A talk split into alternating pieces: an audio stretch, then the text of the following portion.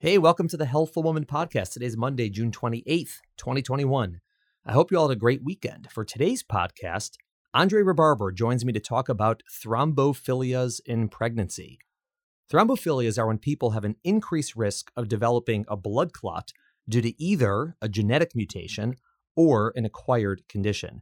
It's a very confusing topic, particularly for pregnant women and often their doctors as well. So I asked Andrei to join me for this topic because he is one of the true experts in the field, both in terms of understanding the conditions themselves, but also how to treat women with these conditions when they're pregnant. More importantly, when not to treat them. And that's what really separates the experts from everybody else. So enjoy today's podcast. Thanks for listening. Have a great day. And we'll see you all on Thursday for high risk birth stories.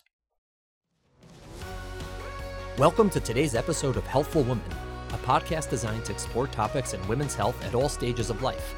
I'm your host, Dr. Nathan Fox, an OBGYN and maternal fetal medicine specialist practicing in New York City. At Healthful Woman, I speak with leaders in the field to help you learn more about women's health, pregnancy, and wellness. All right, Andrei, welcome back to the podcast. How you doing? Thank you. My pleasure to be here. Andrei's been peddling the podcast to everyone he meets. Everyone you meet, you're just pushing the podcast on people. I wear my podcast hat on, you know. we appreciate it. Thanks for coming back. It is always tough to get the moons to align that you and I can have an hour in the middle of the day.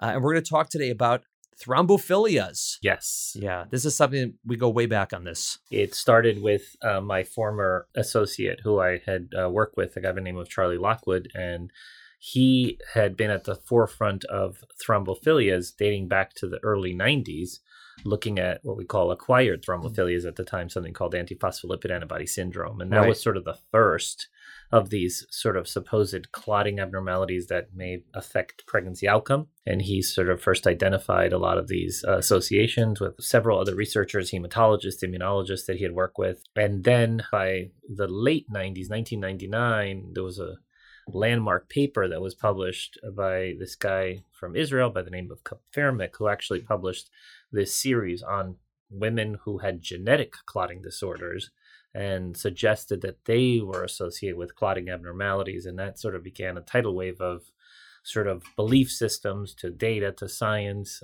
and a mix of bag of all of that. And we're still trying to figure it all out in many aspects of life, not just obstetrics, but yeah. gynecology, contraception uses, whether you're going to, it impacts on surgical outcomes, orthopedic surgery, so many things where these things can play a role that are not just exclusive to obstetrics. Right. And uh, we definitely have to get Charlie on the podcast. Yeah. he would call him up. It'd be great. So our listeners understand when we're talking about thrombophilia, I mean, the, the concept is that you know, we all have, you know, blood in our arteries and veins, and it normally is a nice, smooth liquid that flows nicely. And the thought is that if, let's say, that gets disrupted, like we get a cut, we start to bleed, and our body has a very intricate system where it stops the bleeding, right? It finds the bleeding, plugs the hole, and then it stops plugging the hole. It turns on, then it turns off. And that's a very delicate system with lots and lots of proteins and enzymes and factors that go into that. And people can have either you call it a disorder or they may have some predisposition to either bleed too much or on one end like hemophilias things like that or on the opposite end where they sort of clot too much. And the the main concern in general with these always was well if someone has a problem they're going to get blood clots in their veins or in their lungs which could be life threatening and then someone said like you were talking about well maybe these things can affect pregnancy because they clot near the placenta and the uterus or whatever it is. And these do exist, but the issue is we've identified so many of them that people are walking around with and they don't have any issues that it's very hard to sort out who's going to have a problem and who isn't. Even in the it was late 1800s, Virchow and his triad, yeah. People knew that the body clots and unclots, and it's constant in this balance of clotting and unclotting. And you have a blood clotting system, but you also have a blood unclotting system that actually works in your body. And all of this is controlled to some extent by uh, certain environmental factors as well as genetic factors. And the environmental factors we knew about for you know hundreds of years like if you're excessively overweight, you're going to clot more. If you smoke, you clot more. But, you know, going back to Virchow and his triad, it was that if blood is moving slowly, then it clots more readily. And blood that moves fast doesn't clot as much. And so what they call stasis was associated with an increased risk of clotting. So like if you're stuck on bed rest and like not moving a lot, then your blood's not right. moving as much because your muscles actually move the blood that um, blood flow in the veins. Um, that can be associated with clotting and so on. So that's sort of the background that we're dealing with. And then you add the pregnancy factor, which is alone because of the hormone environment. It actually increases clotting, which makes sense because delivery can be quite bloody. So, from an evolutionary point of view, it makes a lot of sense that you would have a system where we clot better when you're pregnant than not because of the fact that so it induces the liver to produce more chemicals to clot better. But at the same time, that can work against you in pregnancy, particularly when people have always treated all ills of pregnancy with bed rest, which is you know whether you're bleeding, you're cramping, you're in preterm labor, you have preeclampsia, the baby's small, everybody gets put on bed rest, which is actually uh, probably a rather dangerous uh, phenomenon for the mother because of the fact that it may increase her risk of clotting, leg clots, right. and so on. So.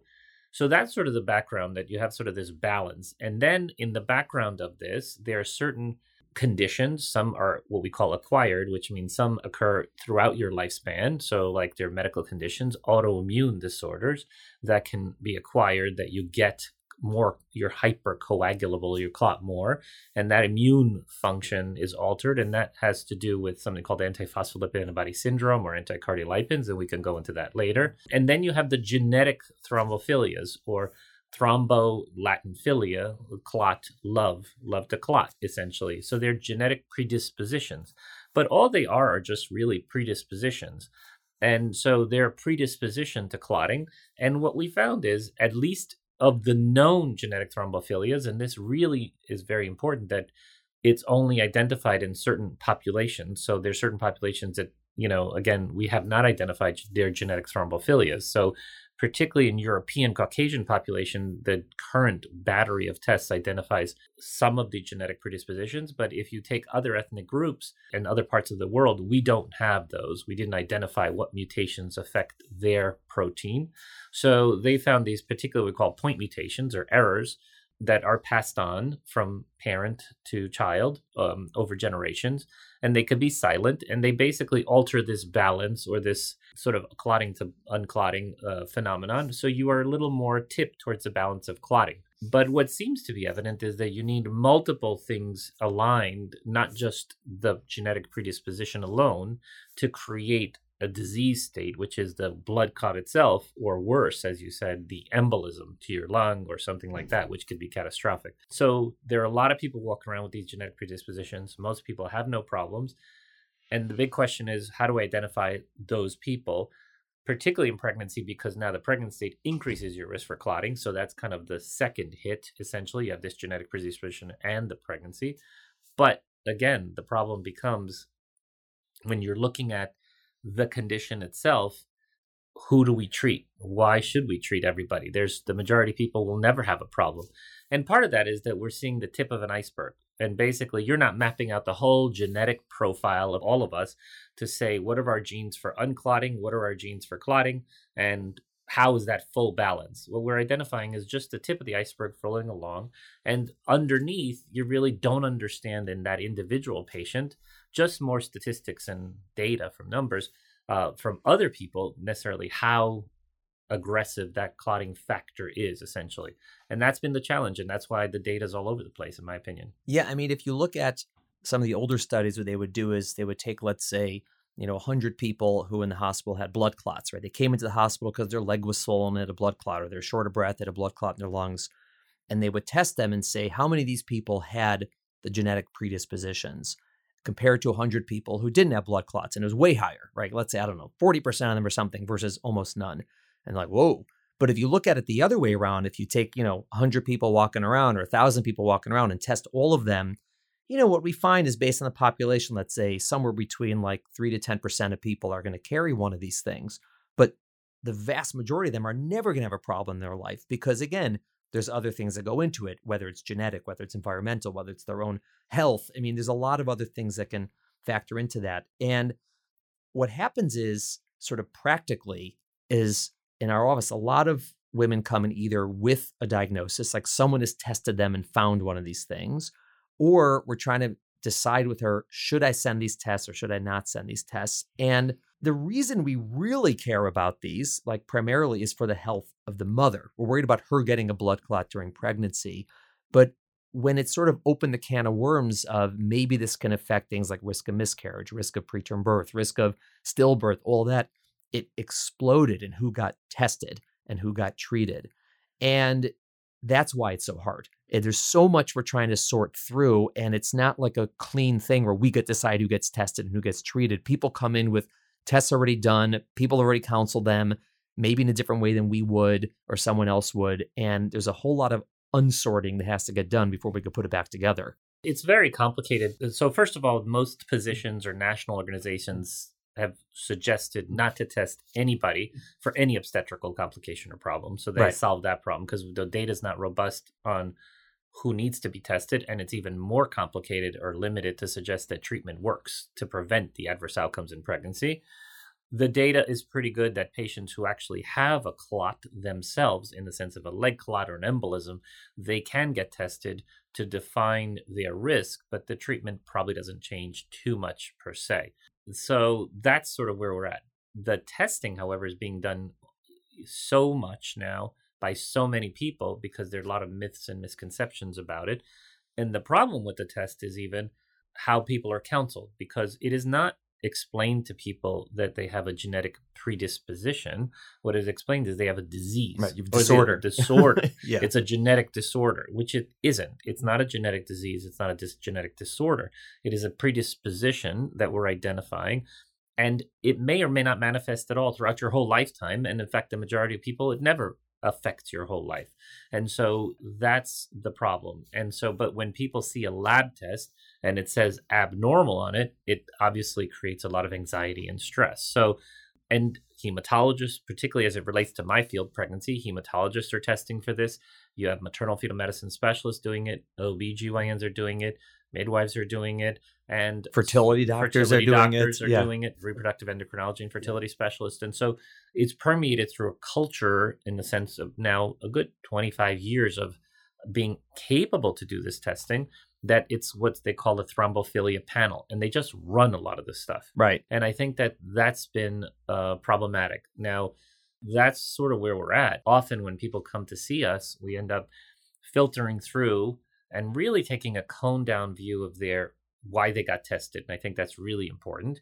Is it because of their family history? Is it because of their personal medical history? Is it because of their personal obstetrical history? And these three categories really help to define the significance of these findings. So that's important. And additionally, it helps guide us as to how much we're going to treat. And uh, taking good histories, understanding what obstetrically happened to them, sometimes looking at things like the placenta pathology report after an obstetrical complication, what the pathology, what the placenta looked like, were there damaged placentas, was the baby really significantly affected, may help, but even that is pretty controversial as far as its association. But I think you really need to be careful on who you test, explain to people what we call sort of a pre-test counseling about the importance of this the genetic testing and what its significance may or may not be. And particularly as a patient, I would ask, how would you treat me different if I'm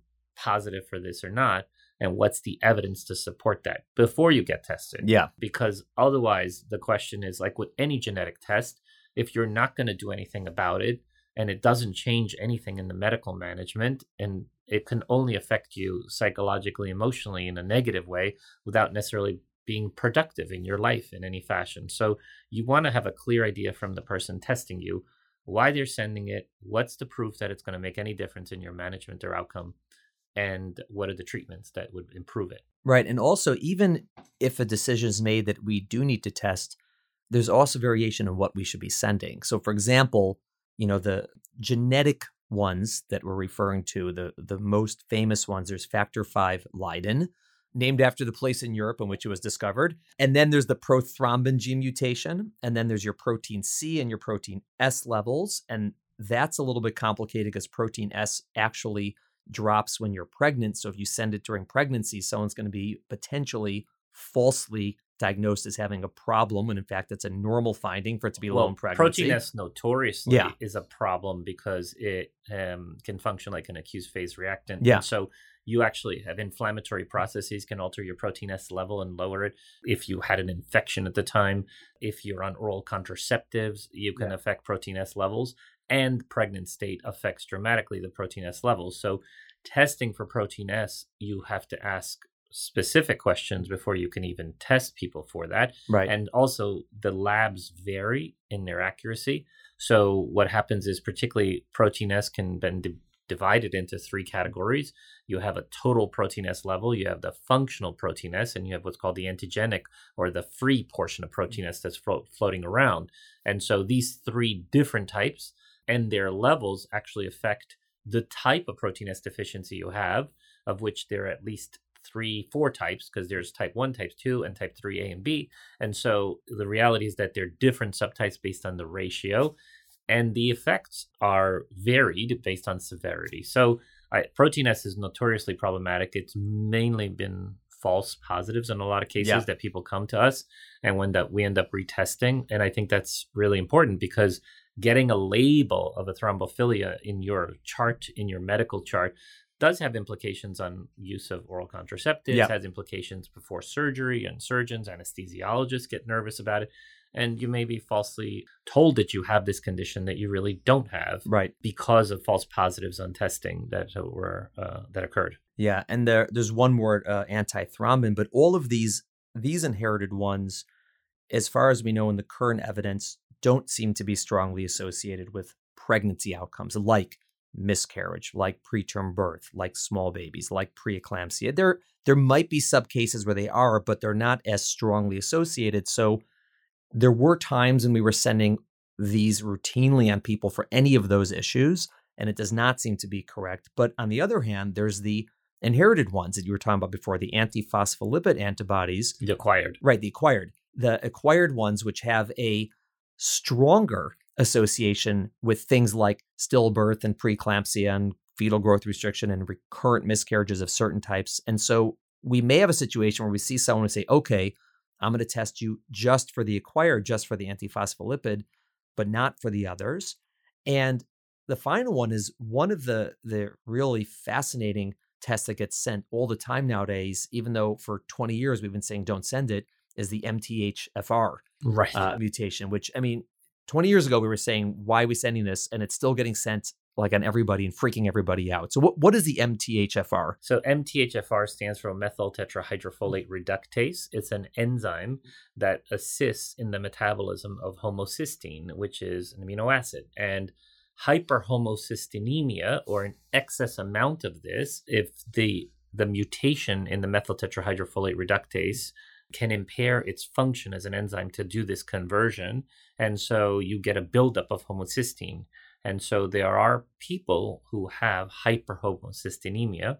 And what they found is in those patients that are particularly high, above 15 to 20 levels, there's a stronger association with early heart attack and heart disease and cardiovascular disease stroke events. The data is more problematic in pregnancy, whether that correlates. And additionally, there's some data that MTHFR, particularly fetal MTHFR mutations, can be associated with neural tube defects and other issues. But again, in general, we do not recommend screening or testing. And the reason for that is there are different mutations that people are testing. So the classic um, mutation that had been associated with adverse outcome was the C677T mutation, but there's also the benign variant, the A1298C mutation. And the MTHFR A1298C mutation is a benign variant or what we call polymorphism and has no impact on affecting enzymatic function, whereas the C677T mutation does diminish it. But in the presence of folic acid, B6B12, Right. you're actually uh, up the enzyme works quite fine. And so at the end of the day, the enzyme can be upregulated with certain environmental cofactors as well. And so The simplistic answer is it shouldn't be tested. 30 to 40% of people are walking around what we call heterozygous for MTHFR. 10% are what we call homozygous MTHFR for that C677T mutation. Right. In and of itself, that means one out of 10 people have this homozygous state, and uh, more have obviously one of the variants but it is not a condition. It's what's called a polymorphism. It shouldn't be tested. It's benign in 99.99% right. of people. And the treatment's folic and, acid. And the it's treatment, not blood if anything, is yeah. correct. And Which we don't even know. Pregnancy. It's even question mark whether folic acid, I mean, supplementation yeah. may help fetal outcomes, but whether there's maternal benefit to this, it's unclear. But I think if you're going to do anything, you can consider looking at home, a fasting homocysteine level. Right. But that is probably maybe in patients who have family history of coronary disease and early early heart attacks and strokes combined with adverse pregnancy outcome some people might consider that but even then the problem becomes you know what do you do with that um, and uh, there are other workups um, and treatments right so mthfr that's out now you wanted to talk about the uh, acquired thrombophilic antiphospholipid right. That's syndrome. an interesting phenomenon because it is an autoimmune condition, so things like lupus, systemic lupus erythematosus, uh, rheumatoid arthritis, Sjogren's. These are all autoimmune conditions where your immune system it gets out of balance and creates these antibodies that start to attack yourself, essentially, attack self antigens or self proteins.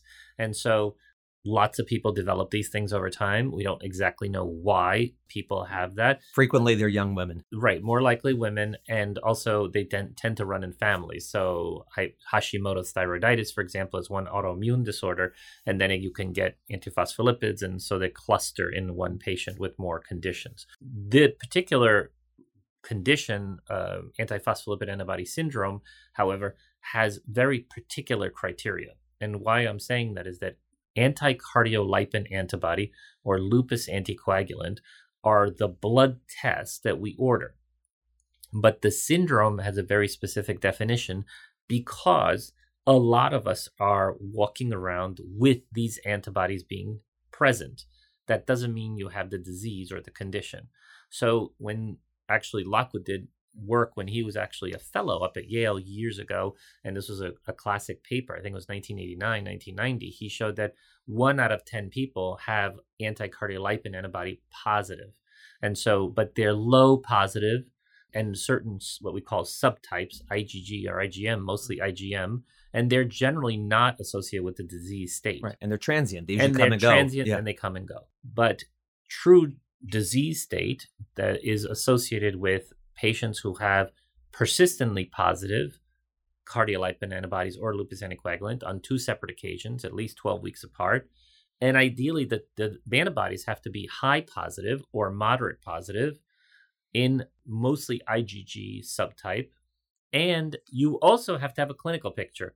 So you don't just need the blood test, but you also need a clinical history. And the clinical history is either very complicated obstetrical history of uh, stillbirth or abruption or something along those lines, or an arterial or venous thrombosis. And I, I think this is very important that antiphospholipid antibody syndrome is not just venous thrombosis or thrombosis like a leg clot or potential for lung embolism, but you can get strokes with antiphospholipid right. antibody syndrome. So you have arterial system as well as venous system. It is much more aggressive in its risk of thrombosis for some people.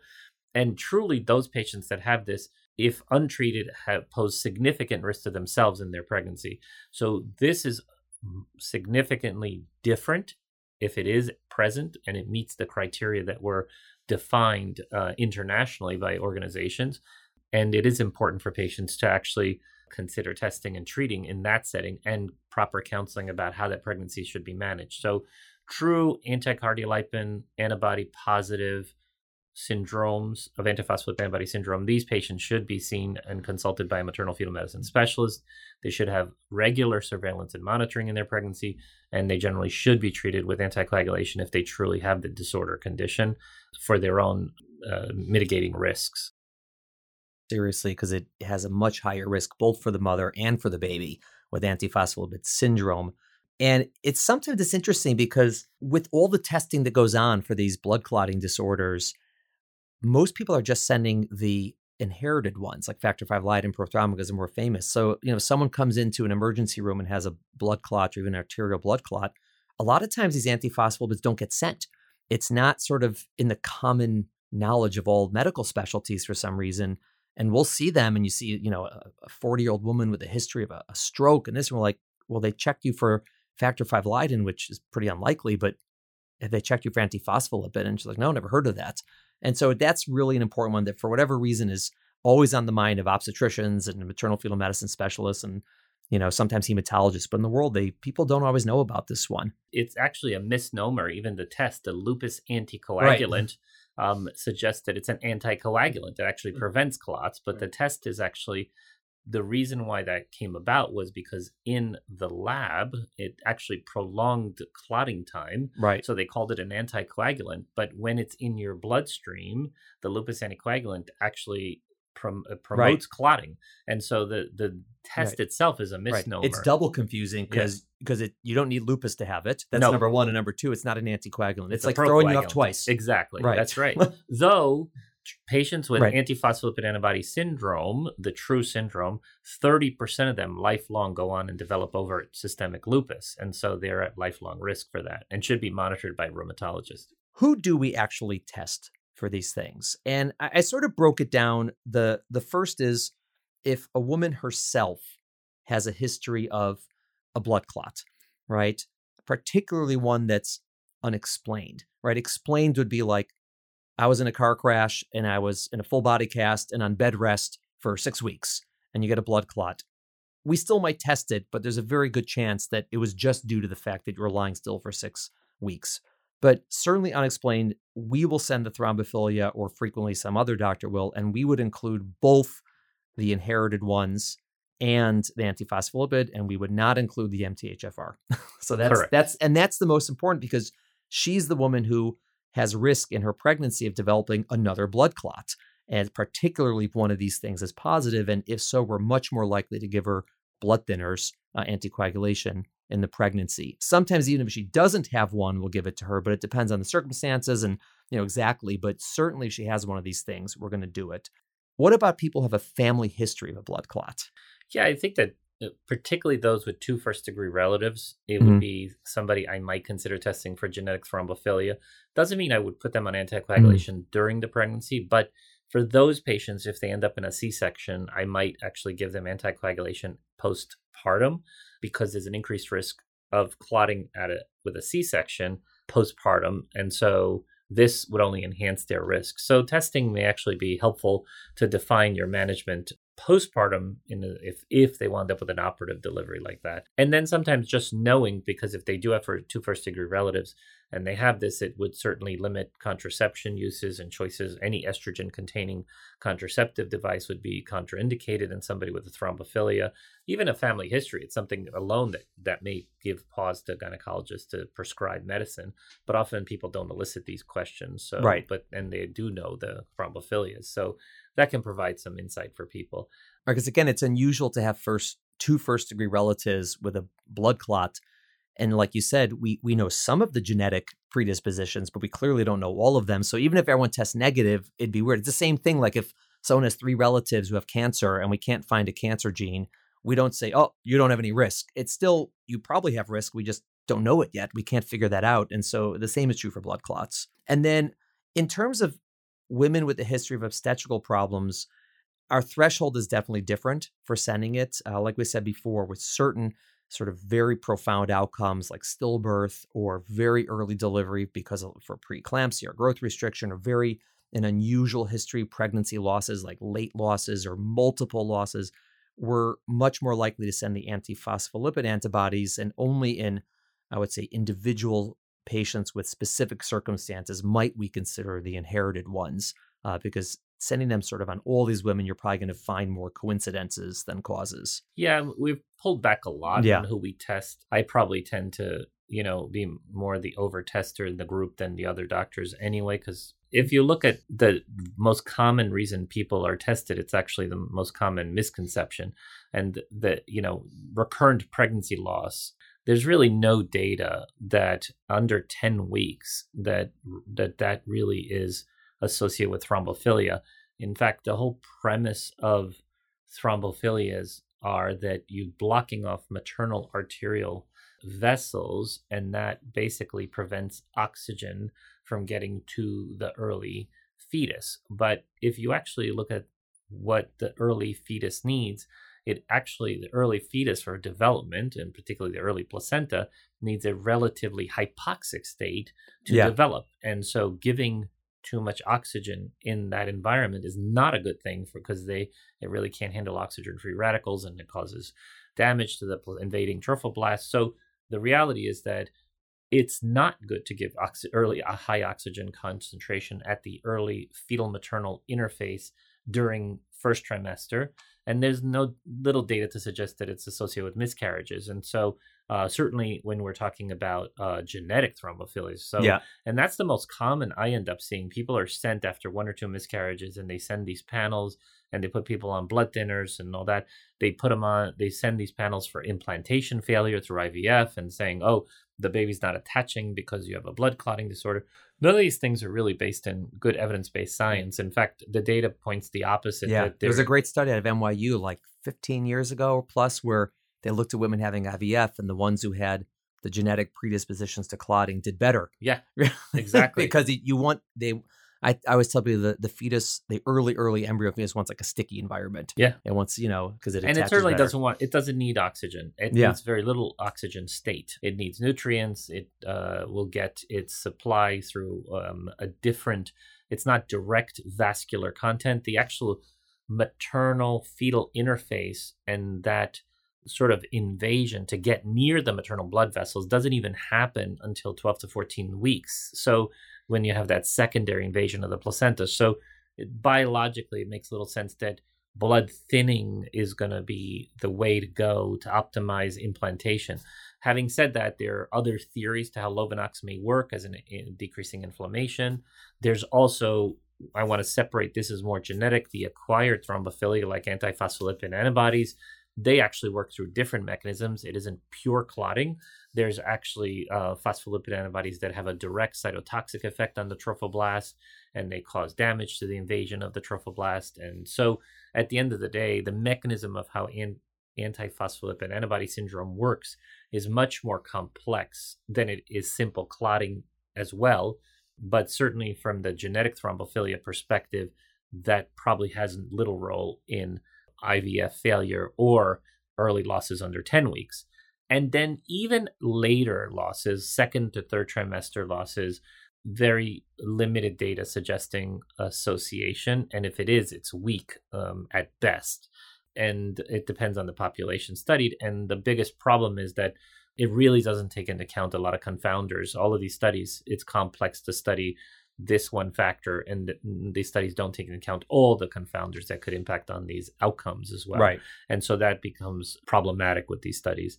Having said that, stillbirth, placental abruption, growth restriction, early onset preeclampsia, those were all traditionally associated with these thrombophilias. The current uh, American College of OBGYN guidelines suggest no one should be tested for these thrombophilias for obstetrical conditions. The only one is early onset preeclampsia and or severe growth restriction. You may consider antiphospholipid antibody syndrome, but that's about the only one Yeah. that people are doing. when we see women who have one of these, right, whether it's inherited, whether it's acquired, and we're trying to decide what to do with them during pregnancy, and it may differ during pregnancy versus after delivery, again, based if a cesarean or not. Essentially, it it comes down to about four options, right? Option number one is we do nothing. We say we're just going to watch and wait. You look fine. Option number two is very, very benign. Take a low dose aspirin, a baby aspirin, which is 81 milligrams once a day. Again, really almost no downside to Which that. they're telling it everybody Yeah. to take it anyway. Yeah, no yeah, matter what it may be good for everybody. Yeah. Then the next option is some sort of an injectable blood thinner. There's either heparin or low molecular weight heparin. One of the brand names is called Lovenox that a lot of people get put on.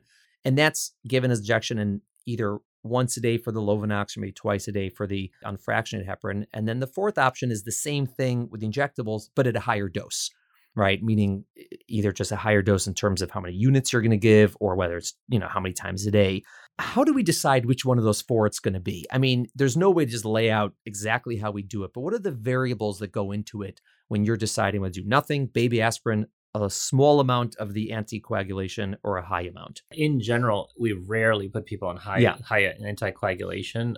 Exclusive indications are for high anticoagulation would be actual DVT or P, deep venous thrombosis or pulmonary embolism in the pregnancy itself, or At that time. at that Yeah. time of uh, or patients with heart valves that are mm. artificial heart, valves which we don't see that much mm. anymore. Those are the the indications for um, so a mechanical heart valve.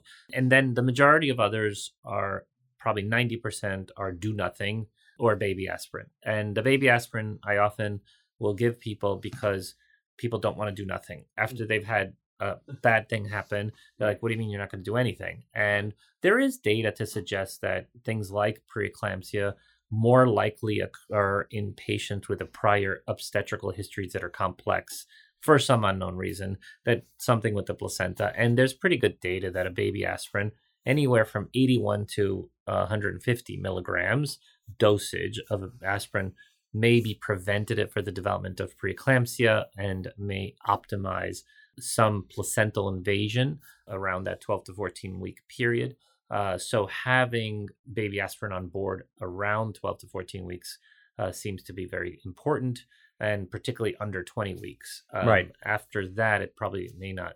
I don't. You know, there's some people do it up to 28, but Right. I think it probably has little biologic sense. And there's make a difference. essentially, for the 81 milligrams for sure, there's essentially no risk. I mean, they No. looked at this in 30,000, 40,000, 50,000 women, Right. and not an increased risk of things like bleeding or whatever. it doesn't increase complications, your risk yeah. of adverse Right. outcomes. Doesn't hurt the mom, doesn't does- hurt the baby. Correct. And and this is data spanning 30 Yeah, years actually. So it's gone back and forth on should everybody get it, which population should get it, and the population of who should get a baby aspirin over the last decade has been expanding ever so much Yeah. all the time. So in general, patients who come and get these tests done often are coming with some problem in the past. The baby aspirin seems reasonable.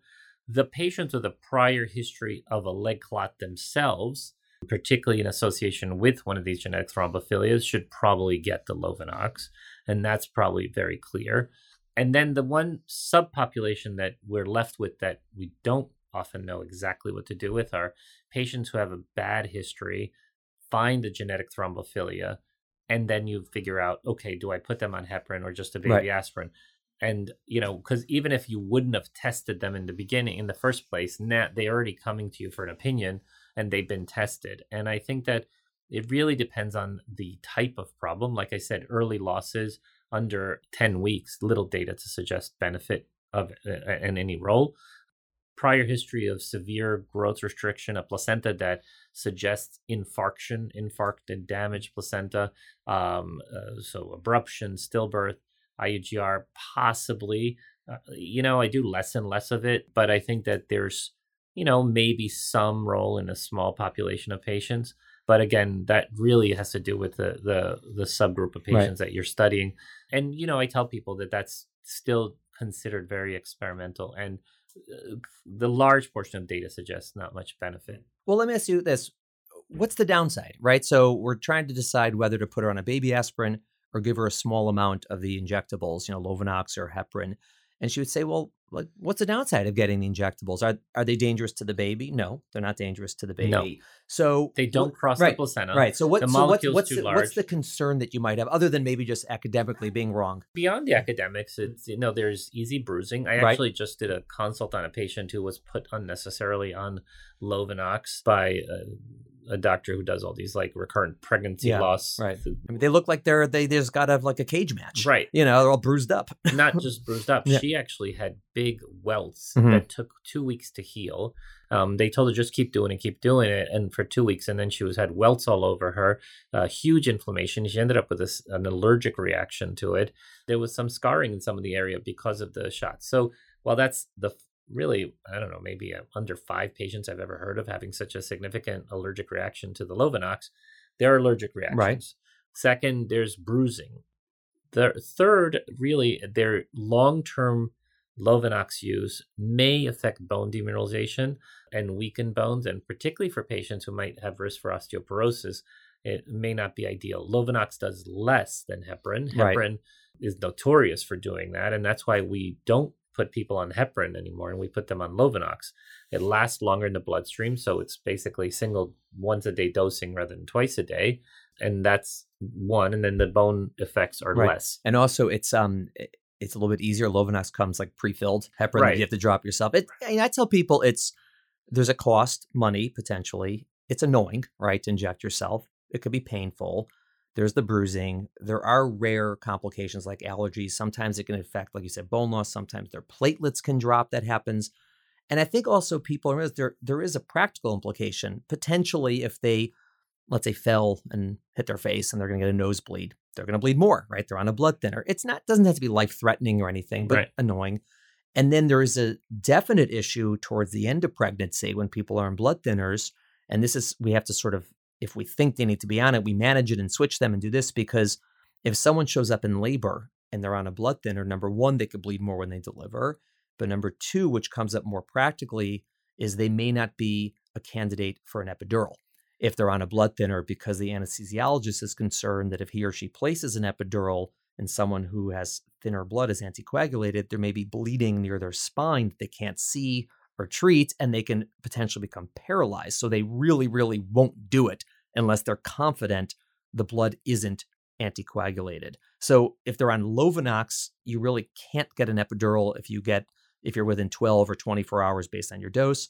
If you're on the unfractionated, there are there is a way you could do, but it could delay it. And not everyone realizes this when they're put on these blood thinners that if they show up in labor, you know, earlier than expected or whatever it is, they may have to labor without an epidural. Again, some people don't want an epidural, and that's fine. But if they want one, they may be disappointed. Right. And I mean, again, the reason is that the Lovenox is very specific in its anticoagulant effect on factor 10. And so an anti factor 10A level can assess the level of anticoagulation in your bloodstream of the medicine. And you cannot get that test readily on Right. the labor floor. You could find out. You could find out after you deliver if it was Right. okay to get it because it takes yesterday. 24 hours. Yeah, Whereas uh, something called a PT-PTT level with prothrombin and pro uh, partial thromboplastin time, the PTT can be affected by heparin, full heparin, not low molecular heparin. Right. And so we end up switching to heparin and then measuring PT PTT levels, particularly to make sure that they're not high and that you can get so that when the patient comes in the labor floor, if the anesthesiologist is concerned, they would get a PTT level, make sure that's normal, and that can come turn around as in a couple, I guess, thirty minutes to an hour, and then they can place an epidural more confidently that the level of anticoagulation is not significant. So, um, and there are reports of epidural site hematomas. If there's a hematoma in the spine, you actually need surgery to evacuate the the Yeah. clot, and to because otherwise you can get nerve injury and compression. And there are case reports of patients on Lovenox where this has happened, non-pregnant. There are people who got spinals or epidurals with that Lovenox, didn't you know, and nothing happened. The majority won't, but it is a theoretical concern that the anesthesiologists are worried about. So at 36 weeks, for those patients that are on Lovenox, we switch them to heparin so we can measure the level when they come in in labor, so they can still be candidates for epidural. right. But it's definitely part of the discussion when we're trying to decide whether to put someone on or not. And you know, if we have this discussion with patients, and some women are more comfortable being sort of aggressive with treatment, saying I'd rather you know take the Lovenox and take on those you know risks, and some women are the opposite, saying you know I really only want it if you're certain I need it, and that's fine. Like since there's a lot of uncertainty here, there's leeway with how you make these decisions, and it's a conversation. And I think, sort of as a summary, I think what's important for people to know is that these predispositions, these thrombophilias, some people call them, you know, clotting disorders, which I think we said is a misnomer. They're very common. A lot of people have them. Again, probably five to 10% of people, you know, five to 10% of you listeners out there probably have one of these and most likely don't know about it. And most people have them. Nothing's going to happen. In life, if There are you- yeah. probably more of Yeah, us than, the- and that because we just haven't identified all of them. And depending on which ethnic group, you you know, this prevalence is mainly in the Caucasian European population of uh, somewhere in the order of eight to ten percent. The take home message is make sure you know what you're getting tested for. Exactly. Figure out why they're testing for it, whoever's testing you for these conditions, and if there's significant value to them besides just knowing, and understand what the implications might be if you have a positive versus a negative test. And I, I think that's really important for any genetic test that is being run now, that people are often sending tests, but the patients are not necessarily fully aware of what the implications are and how that changes management. Because ultimately, if it doesn't change your management, it may not be worthwhile to, to do it. For pregnancy in particular, I think that the large body of evidence suggested that these are not tested are clearly associated with adverse pregnancy outcome. But if there's family history of clotting, leg clotting, embolism, things like that, there, there may be a role to testing. And again, and except in rare circumstances. And ideally, you want to get a counseling session Yeah. if you come up positive for it, it and you happen to be pregnant or planning to be pregnant uh, with a maternal fetal medicine specialist or a hematologist or an OBGYN who has an area of interest or expertise in this that can explain to you the particular clotting issue, what the concerns have been reported with it, and how they feel the best treatment would be allotted. Yeah, I think that ideally you could have a conversation with one of those people before you get tested, right? If there's a thought about testing, you may want to just, you know, if it's pregnancy related, again, maybe a maternal fetal medicine specialist, maybe it's a hematologist who has an interest in pregnancy. Many do, some don't, but many do. Uh, again, a lot of hematologists focus only on cancer because they do hematology oncology, but ones that do a lot of hematology, blood disorders, many of them like to see women in pregnancy or before, or an OBGYN, again, who has a lot of interest in this. If you're already tested and you have one of these, again, the same thing for pregnancy, you want to make sure that you're seeing someone who's comfortable and understands that can talk intelligently about this with you and give you options. And if you're not pregnant or you're not going to get pregnant, the same thing. You want to either see a hematologist or a good uh, primary care doctor who has an understanding of these and will tell you what are the implications, what's what do you need to know for your life, you know, how might this affect your health moving forward. This is certainly not something where you want to rely on Dr. Google because there's so much variation based on your specific circumstances, your specific test results, your other health conditions where you can have the exact same call it mutation as a friend of yours, and you may need to be on lifelong anticoagulation, and he or she may need nothing the rest of their life. Correct. The mutation is only one Yeah. piece of the puzzle, and I think that's key. the The clinical context of testing, the clinical context of the conditions, your history, your individual, and they're each one are specific clues to put the picture together. It isn't one of those kind of tests where you test positive, then you get this, and test negative, you get that. You really have to put the whole story together.